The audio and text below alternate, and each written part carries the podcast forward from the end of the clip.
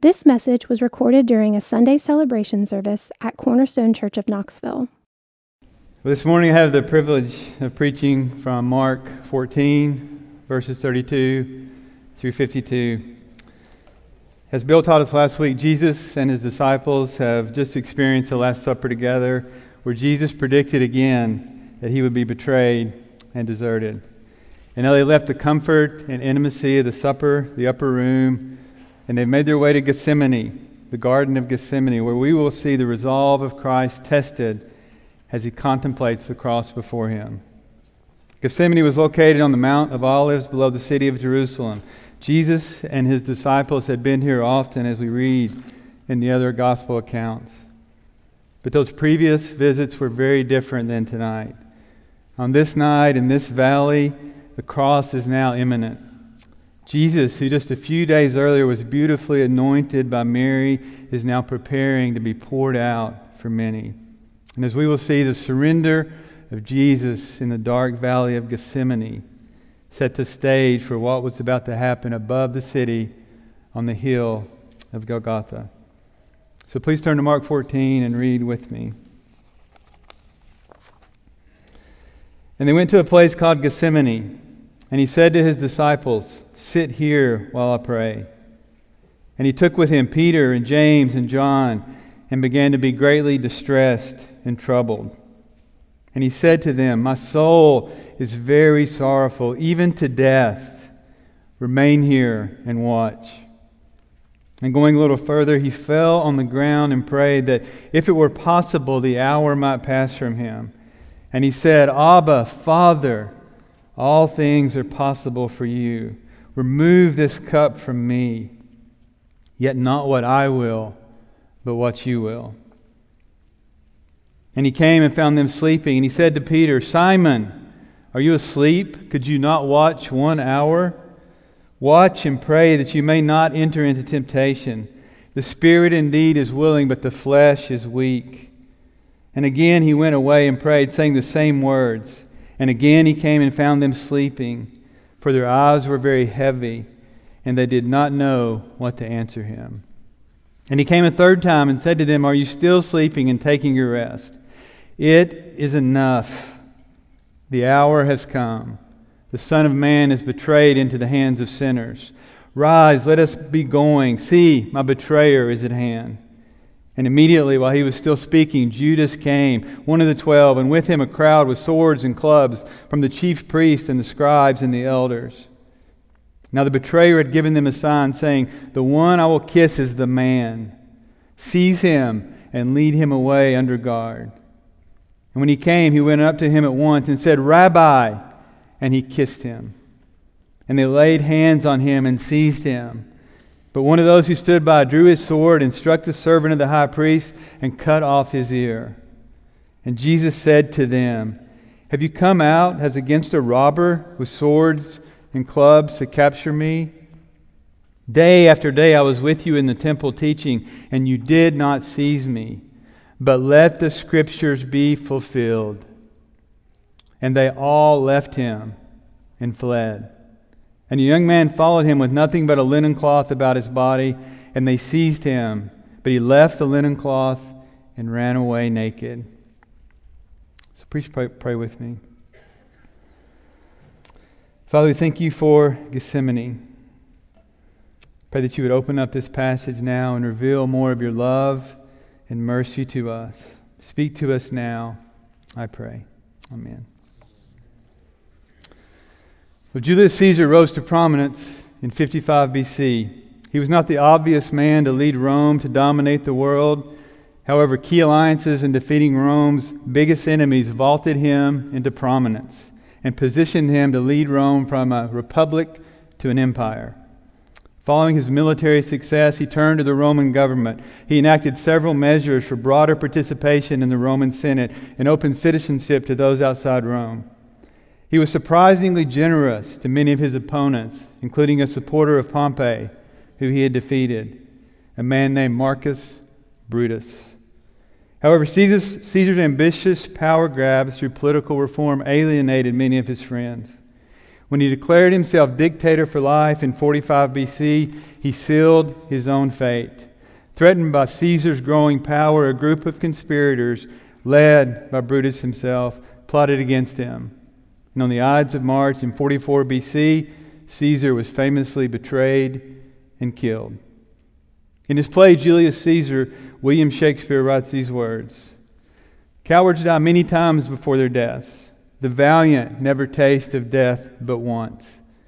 Of all the wonders that I've yet heard, it seems to me most strange that men should fear, seeing that death, a necessary end, will come when it will come. Caesar knew his death would come. It came much earlier, though, than he hoped and in a way that he didn't expect. A few decades later, in the shadows of an increasingly powerful Roman Empire, another man would find himself in the midst of a plot for betrayal. And of course, this is Jesus himself. In Shakespeare's play, we see Caesar contemplating life and death as this tragic betrayal unfolds. And here in Gethsemane, we find Jesus contemplating his own death as his betrayal looms. But this is a much, much different story. As we consider this passage, we will see two dramatic scenes unfold the, the prayer and the betrayal of Jesus. And in, in, in the midst of these two scenes, we will observe two significant interactions first between Jesus and his Father, and then between Jesus and his followers. My hope is, that we consider the struggle of Gethsemane and we see the intimacy of the relationship with the Father and the Son, as we see his submission and his obedience, that we will be reminded today that because Jesus persisted in Gethsemane, he will always, always persist for us. So let's turn our attention to our first scene, the prayer of Jesus, where we observe this relationship between Jesus and the Father. We join the story as Jesus tells the disciples to sit while I pray. And then he takes his friends, his closest friends, Peter, James, and John, with him further into the garden. And here Jesus became greatly distressed and troubled. In verse 34, he says to them, My soul is very sorrowful, even to death. Remain here and watch. And then Jesus steps away, further into the darkness of the garden, alone. In verse 35, Jesus falls on the ground and prays that if it were possible, the hour might pass from him. And he said, Abba, Father, all things are possible for you. Remove this cup from me, yet not what I will, but what you will. Mark's words show the depth of Jesus' emotions, the fear of what is coming. He is distressed. He has a deep sense of alarm. He is troubled and sorrowful, burdened with grief and despair. The words of Jesus in the garden remind us of David's words in Psalm 42. Just like David, Jesus was a deer panting for water, desperate for God. His tears were his food. His soul was in turmoil and downcast. He felt oppressed and forgotten. Even his posture speaks to his desperation as Jesus falls to the ground, pleading to his Father. Luke tells us that Jesus was praying so earnestly that his sweat was like drops of blood. He was in a moment of agony, facing a fierce battle within his soul. So, why? Why was Jesus in such agony and fear? Why would Jesus make this request of the Father to remove the cup? As I read earlier from Shakespeare, cowards die many times before their deaths. The valiant never taste of death but once. Wouldn't we expect Jesus in this moment to willingly take hold of his calling, to be the hero in this story? Was he just being a coward in the face of death? He himself said must happen. Well, of course not. The struggle in Gethsemane represented something much bigger, something so unfathomable that it stretched the very Son of God to the limits of his humanity. In his despair, Jesus asked if the hour might pass from him and if the Father would remove this cup from him. Both the hour and the cup speak to the purposes of God the hour, the appointed moment when God's redemptive work would be completed. Jesus often spoke of this hour, and now it presses down on him. Jesus calls out, Abba, Father. He used this term before, but more formally and usually with the phrase, who art in heaven, who is in heaven, to properly glorify his Father. But the language Mark uses here tells us that the use of Abba, Father, reflects the unique intimacy of Jesus and his Father. This is the cry of a son in need of his Father's help. Here we see both the intimate relationship of the Father and the Son and the painful reality in the heart of Jesus as he contemplates his Father's will. Jesus desired the intimate comfort of the Father that he had received so often before. However, as his struggle grows and he, as he senses this very intimacy is about to be broken, Jesus, acknowledging God's sovereign power, prays that all things are possible for you. And then he asks the Father to remove this cup from him. The cup now placed before him is a metaphor for the wrath of God, a cup of wrath, full of evil, full of sin. And we simply cannot understand how Jesus felt in that moment as he considered the taste of the dregs of God's wrath against sin, the taste being forsaken by his Abba Father. William Lane writes in his commentary on Mark The dreadful sorrow and anxiety, then, out of which the prayer for the passing of cup springs, is not an expression of fear before a dark destiny, nor a shrinking from the prospect of physical suffering and death. It is rather the horror of the one who lives wholly for the Father at the prospect of alienation from God, which is entailed in the judgment upon sin which Jesus assumes. The horror anticipates the cry of being forsaken on the cross. Jesus came to be with the Father for an interlude before his betrayal, but found hell rather than heaven open before him, and he staggered. As Jesus looks into the cup the Father is placing in his hands, he sought the comfort of his Father, but instead he found alienation as his father prepares to pour out his judgment upon him. It's no surprise then that Jesus would stagger as he considers drinking this cup. He remembered the cup of staggering from Isaiah 51, verse 22. Thus says your Lord, the Lord, your God, who pleads the cause of his people. Behold, I have taken from your hand the cup of staggering, the bowl of wrath. You shall drink no more. And so Jesus, with openness and honesty before his Father, pleads his case. He asks if there's any way that this cup of staggering can be removed from him, like God did in Isaiah. Perhaps there is another way, a way for the cup to pass. But Jesus would find no comfort this night from his Father. Removing the cup from the hand of Jesus was not his Father's will. The word Gethsemane is generally believed to mean oil press. So, here among the oil trees in Gethsemane, there likely would have been an oil press, a large stone vessel with a grinding wheel used to apply pressure to ripe olives and press them into olive oil. An incredibly value, valuable commodity in those days. Olive oil was used for cooking, for lamp oil, for heating, for ointment, for cleaning and anointing. In those days, olive oil was a necessity, it was vital for life. In the same way that olive press was applied pressure to the olives to give life giving oil, here in Gethsemane, we see the Father applying pressure to his own Son because this is the only way to give life to those he would redeem. God is pressing down the reality of what it feels like to endure his wrath toward the sins of men and women, past, present, and future, our sins, on the body of Jesus Christ. God is crushing his own son.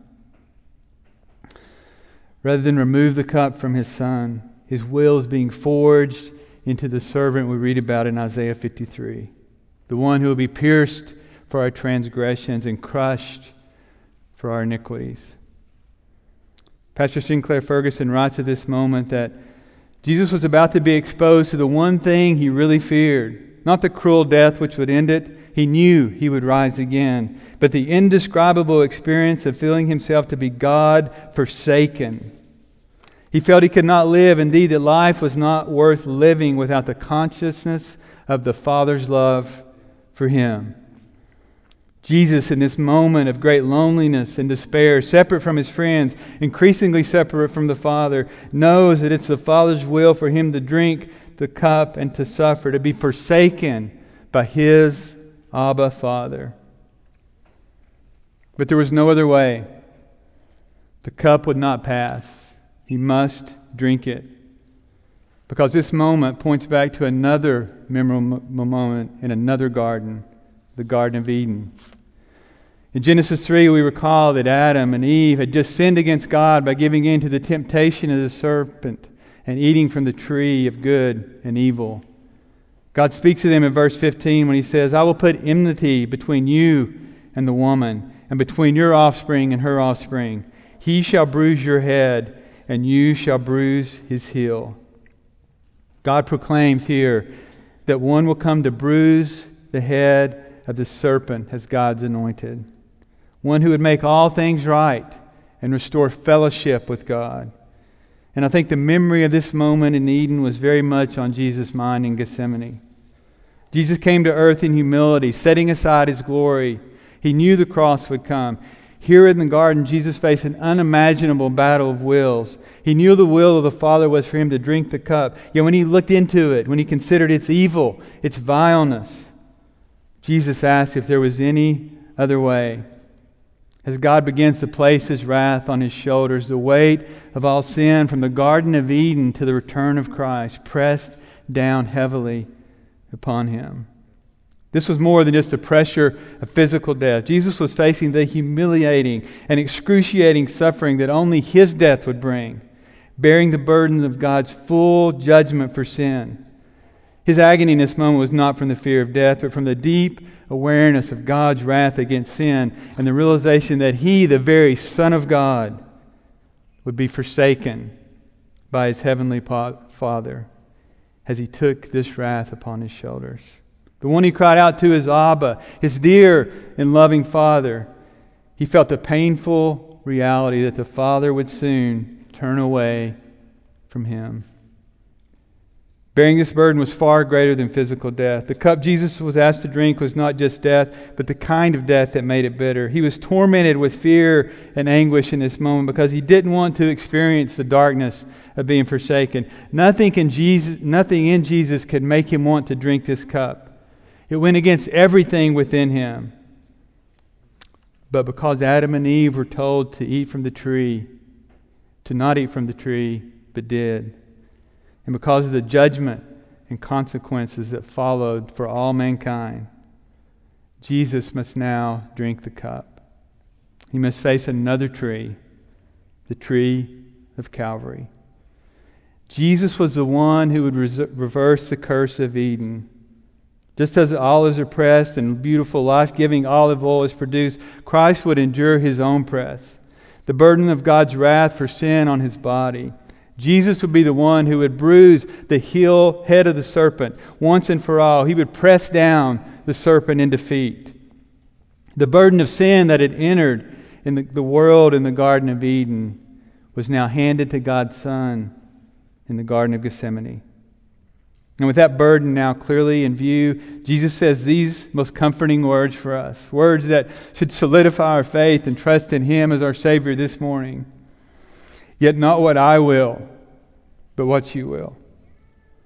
William Lane writes to this that just as a rebellion in a garden brought death's reign over man, submission in Gethsemane reversed this pattern of rebellion and sets in motion a sequence of events which defeated death itself. And as we come to the end of this dramatic scene, we see the tone begin to change. In verse 41, Jesus said, It is enough. The hour is come. The Son of Man is betrayed into the hands of sinners. Rise, let us be going. See, my betrayer is at hand. The uncertainty and confusion in Jesus now seems resolved. Jesus has stood up from the ground of Gethsemane and he's once again set his face toward the cross.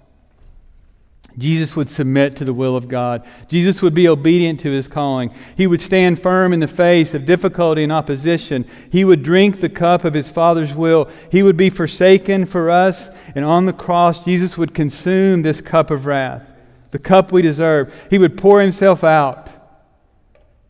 And because he did, the empty cup of God's wrath can now be filled with the blood of his covenant to us. He would fill the empty cup of wrath poured out on him for sin with the heart healing, life giving grace of his blood. It is enough. He is enough. Jesus persisted for us. And so now we turn to the second scene in our drama his betrayal. And this gives us an opportunity to consider the interaction of Jesus and his followers. So, first, let's look back and consider Jesus and the eleven. No longer 12, since Judas has left them at the supper. Jesus brings his remaining disciples, his closest friends, with him into the garden. He leaves most of them to keep watch and ventures deeper into the garden with Peter, James, and John.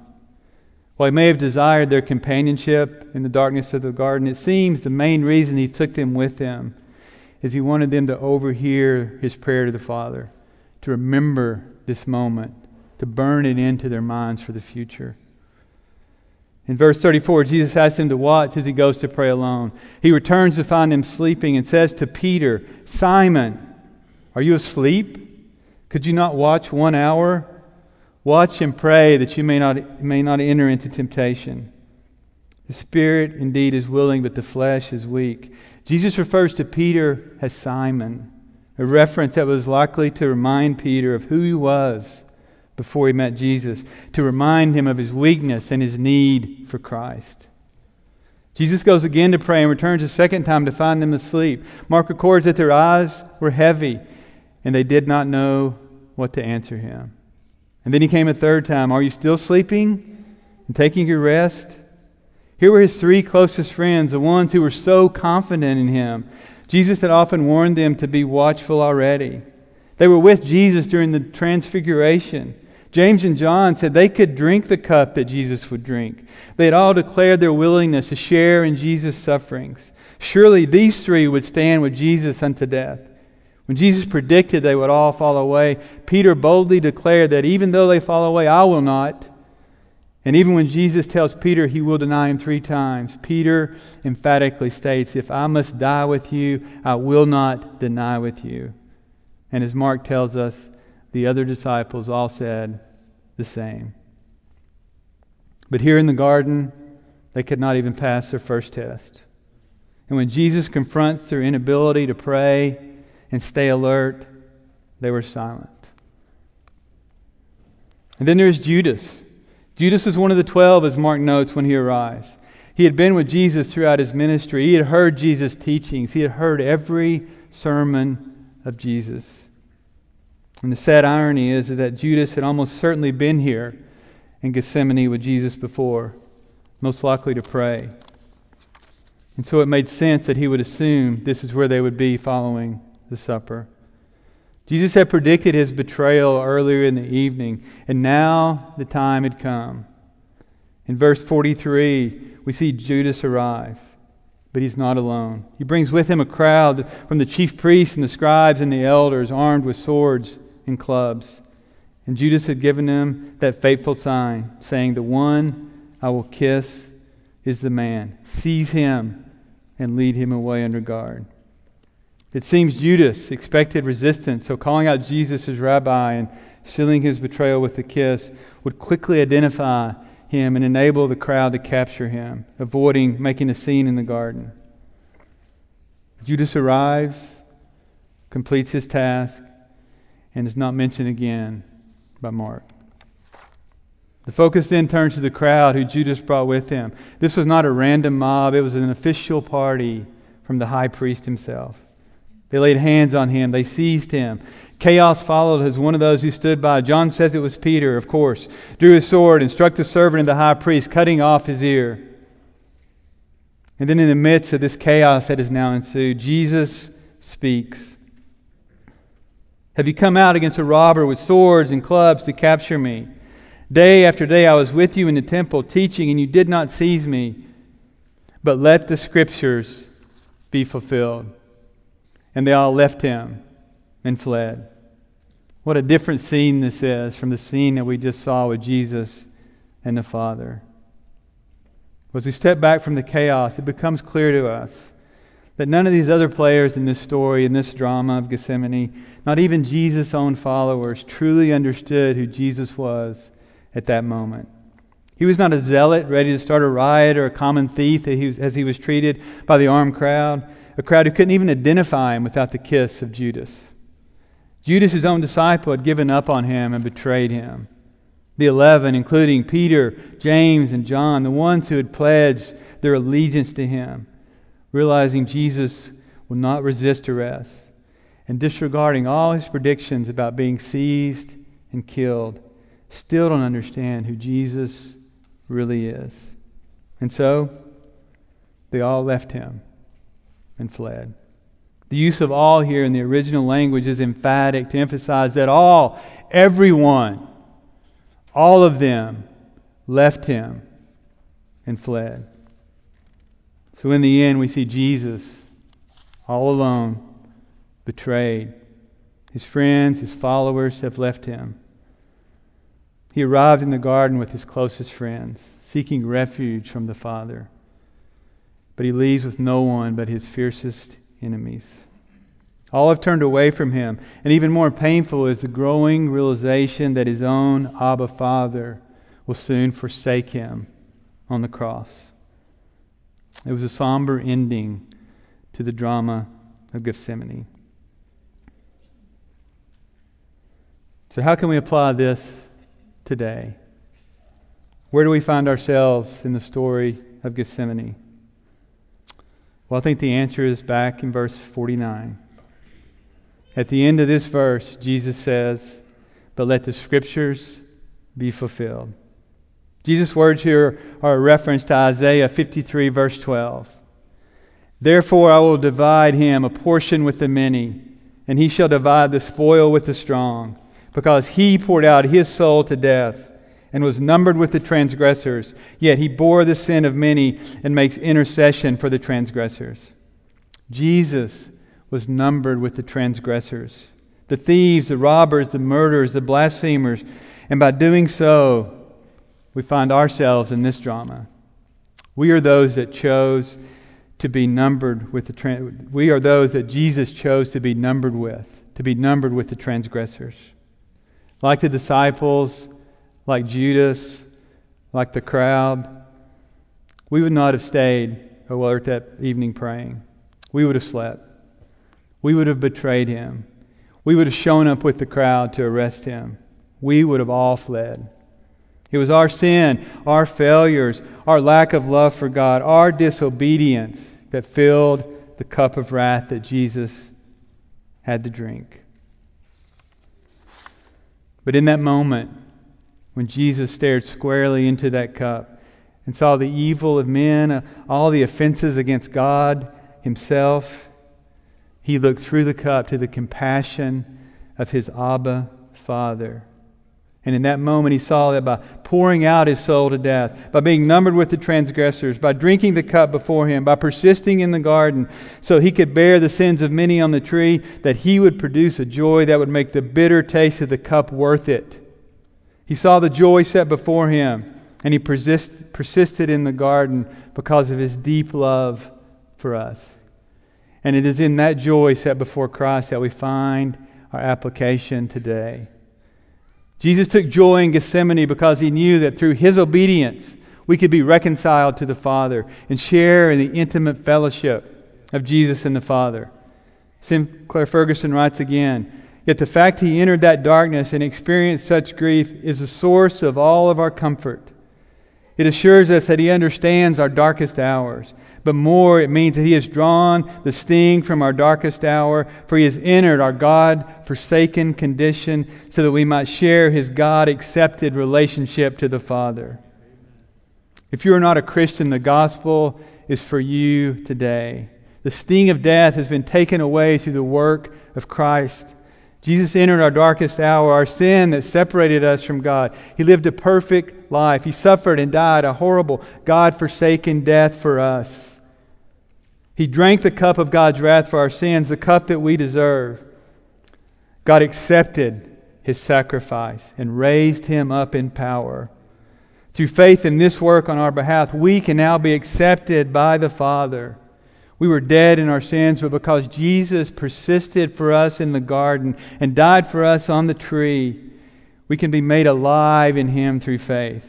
This is the gospel He offers you today. Jesus took joy in Gethsemane because He knew that those same disciples who fled would be the very ones who would learn the lesson of Gethsemane. They would learn the lesson of Calvary, who would finally understand who he was himself, and he would restore them to build his church and teach it to pray and to be sober minded and to resist the devil and to be spiritually prepared. If you're struggling in your faith today, struggling to understand, to fight temptation, to stay awake spiritually, there is hope found here in Gethsemane. Just like the disciples, Jesus can restore us. He can build our faith and restore the joy of our salvation. He can meet us in our weakness and give us strength. Jesus took joy in Gethsemane knowing that because he persisted for us, we can receive the comfort that he didn't find in the garden. We can receive the comfort of God's promises in his word. His obedience guaranteed that every single promise of God in Scripture would always, always be a comfort for us. Every one of them. And finally, Jesus took joy in Gethsemane, knowing that he would sustain us in the moments we cannot stand in our own strength. In those moments, he wants us to follow his example, to pray honestly, to express our real feelings to him, to persist in our request, but always saying, Yet not what I will, but what you will. Maybe you find yourself in a moment of great need right now. Or maybe that moment is just around the corner. But whenever you come to your garden, your moment of struggle, despair, loneliness, or betrayal, moments of questioning God's will, moments of lacking faith, when your face is in the dust covered with sweat and tears of distress and trouble, the same Jesus who persisted for you in the garden will meet you right there the one who now sits at the right hand of the Father and sympathizes with our weakness and intercedes for us. The same Jesus who in anguish and on the ground of Gethsemane, on the ground of Gethsemane, he will come alongside you and weep with you. He understands your tears. He understands your pain. He knows because he's been there. And he is enough. Christ laid his soul to bear on the dirt of Gethsemane so that he could carry our burdens to the cross. He faced the hour, He drank the cup. It was enough. Christ was enough. And only hours after He spoke those words, it is enough, He would cry out, It is finished on the cross. Because of Gethsemane, He will always be with you. He will never leave you. He will never forsake you in your deepest night of fear and darkness, because of Gethsemane, Jesus will always persist for you. Father, we praise you this morning for sending us your Son, Jesus, to persist for us, to be obedient for us, to become sin for us, to drink the cup we deserved so that through him, through his righteous work on our behalf, we may become the righteousness of God. We give you all the glory for what you have done for us. In the name of Jesus we pray. Amen.